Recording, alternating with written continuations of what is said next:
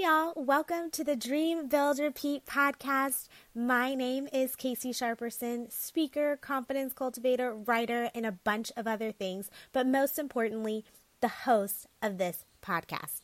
Thank you so much for joining me. Man, okay, so if I'm honest, this podcast has taken me absolutely forever to create. And by forever, I mean over a year, people have been asking me for this, and over a year, I have put it off.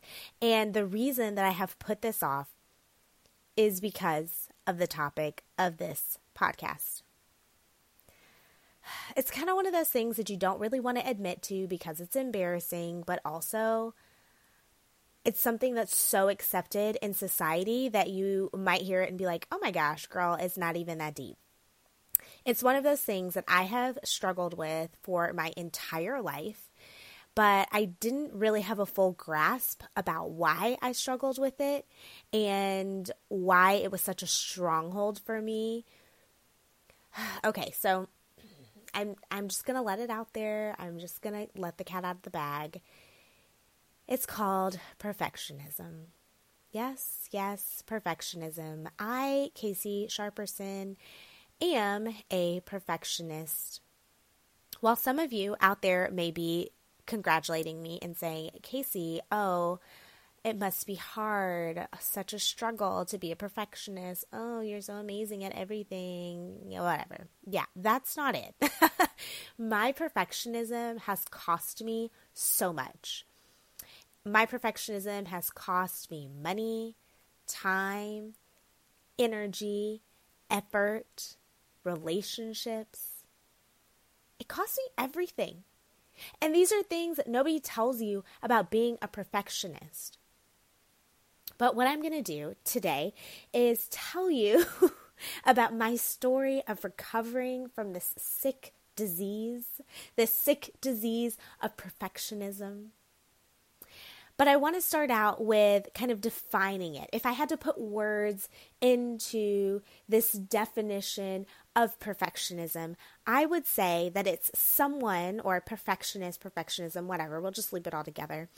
I'll say that a perfectionist is someone who is so focused on creating the ideal, the perfect, the thing without flaws. Ideal. I mean, a, a perfectionist is someone who is focused on projecting an image of not only greatness, but I hate to use the word perfect in perfectionism. Like, that's something that you're totally not supposed to do when you're defining a word, but I just can't think of a better way to explain it. It's someone who spends their time deciding what's good enough and what's not good enough. Now, as a recovering perfectionist, I never did this to harm people. Like, I never held other people up to this impossible standard that they couldn't be perfect, so I couldn't be around them. It was never that. It was I would hold myself up to a standard that I wouldn't hold up another person to. I wanted to only produce perfect things. I wanted to put out a blog post with no spelling errors. I wanted to put out a blog post that could pass as a classic. Like in 25, 30, 50, 80 years, I wanted people to read these blog posts and say, this is perfect literature that needs to be memorialized. Like that was my idea. I would record videos, re record videos, and then hold them on my laptop, never release them because I was afraid that they weren't perfect enough. I would come up with program ideas, come up with product ideas that I thought were really great, except they weren't great enough because they weren't perfect. And then, oh, I don't know, what if I produce something and then it doesn't get the results that I want? And but the fact that it doesn't get the results that I want means that it's not perfect, which means that I'm not perfect, which means that not only am I not perfect, but I'm a failure. These are all the things that would go on in my head around this idea of perfectionism. And when I decided to go into business and start doing business things, this just came to the forefront. I didn't even realize I struggled with this so heavy when I was just living my life. when I was not in business, when I wasn't trying to produce content for myself. But now I was holding myself to this impossible standard. And this realization came, and I wrote my very first blog post of a blog that I stalled on producing for probably a year and a half. I feel like there's a theme here with years.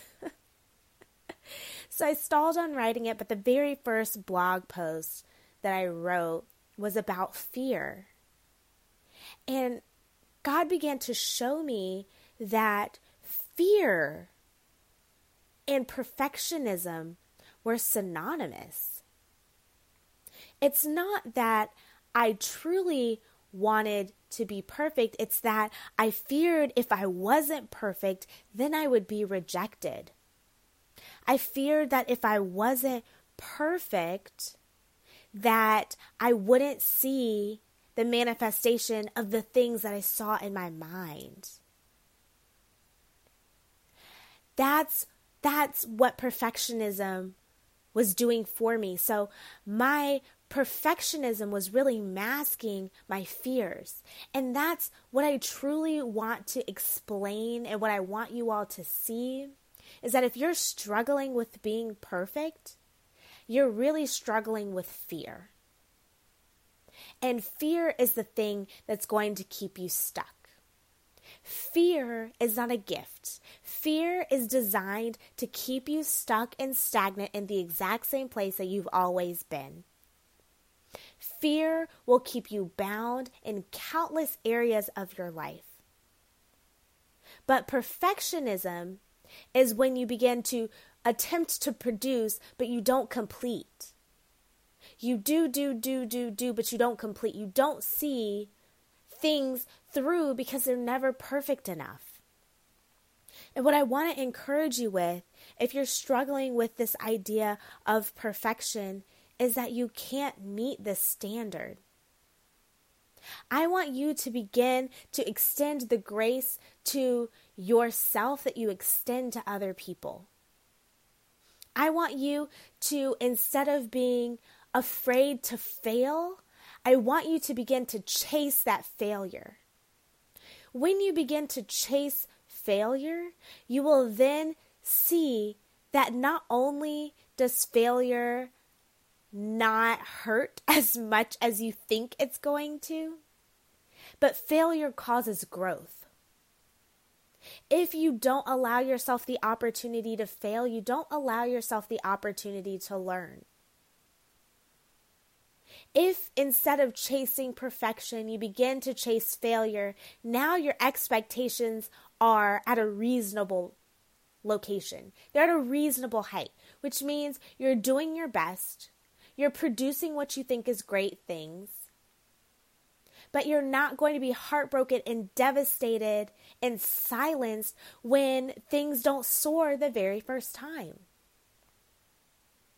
When you begin to chase failure, you get more and more comfortable with trying new things. And the more comfortable you get with trying new things, the more you're able to be creative, the more you're able to think outside of this box, the more you're able to experiment instead of staying stuck in your same mentality, and that mentality produces same results. Failure allows you to say, you know what, I'm just going to toss it out there. I'm going to toss this spaghetti and see if it sticks to the wall. To be honest, that's what this podcast is for me. I love podcasts, I listen to them all the time. In my perfectionist mind, I want to have amazing opening music. I want to have transitions. I want to have sponsors. I want to get coins on top of coins on top of coins. I want it all. But the truth is, if I waited for all of those things, this podcast would not currently exist. If I waited for perfection, the people who are supposed to be listening to this podcast right now would not be able to listen to this podcast right now. And if your life is being changed right now, if I had not stepped out to do the podcast in its imperfect state, you would not be receiving the transformation that you are currently receiving. I know it's a lot of words. Translation people are waiting for you to stop attaining or stop seeking perfection. People are waiting on you to fail first. People are waiting to listen to what might not be a perfect podcast. People are waiting to read what might not be a perfect book. People are waiting to see what might not be a perfect YouTube video. People are waiting to see you step up into management, even though you feel like you're not qualified enough and you feel like you're not perfect enough because you've made a few mistakes. People are waiting on your leadership, your voice, your inspiration, your skill set. But as you're stuck in perfectionism, there are also a group of people who are stuck as well. They're seeking and they're trying to find someone who resembles them. And to be honest, audiences are drawn to the imperfections. As much as we want to put up this perfect front, nobody wants to see that because they see that as being plastic and fake. They'll like the picture for sure. They'll double tap. They'll leave an emoji and say, Ooh, that's dope. But in the back of their mind, they say, Well, that's them and that's not me, and I can't relate to them. Imperfection is relatable, it's real.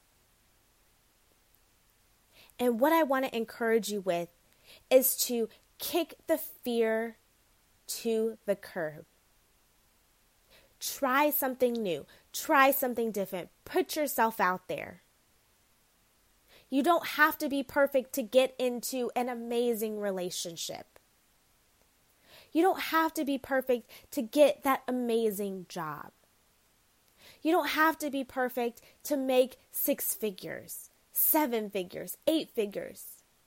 You don't have to be perfect. You just have to be yourself. And yourself is enough. It's a strange, strange sentence. But being yourself is enough. You are enough. Fear is a liar. Fear is designed to keep you stuck. So every time you hear that little voice in the back of your head that says, it's not enough, you're not enough, that's not perfect enough, you silence it with the truth. You begin to declare, to declare the truth over yourself. I am enough. I have the skills. I am amazing.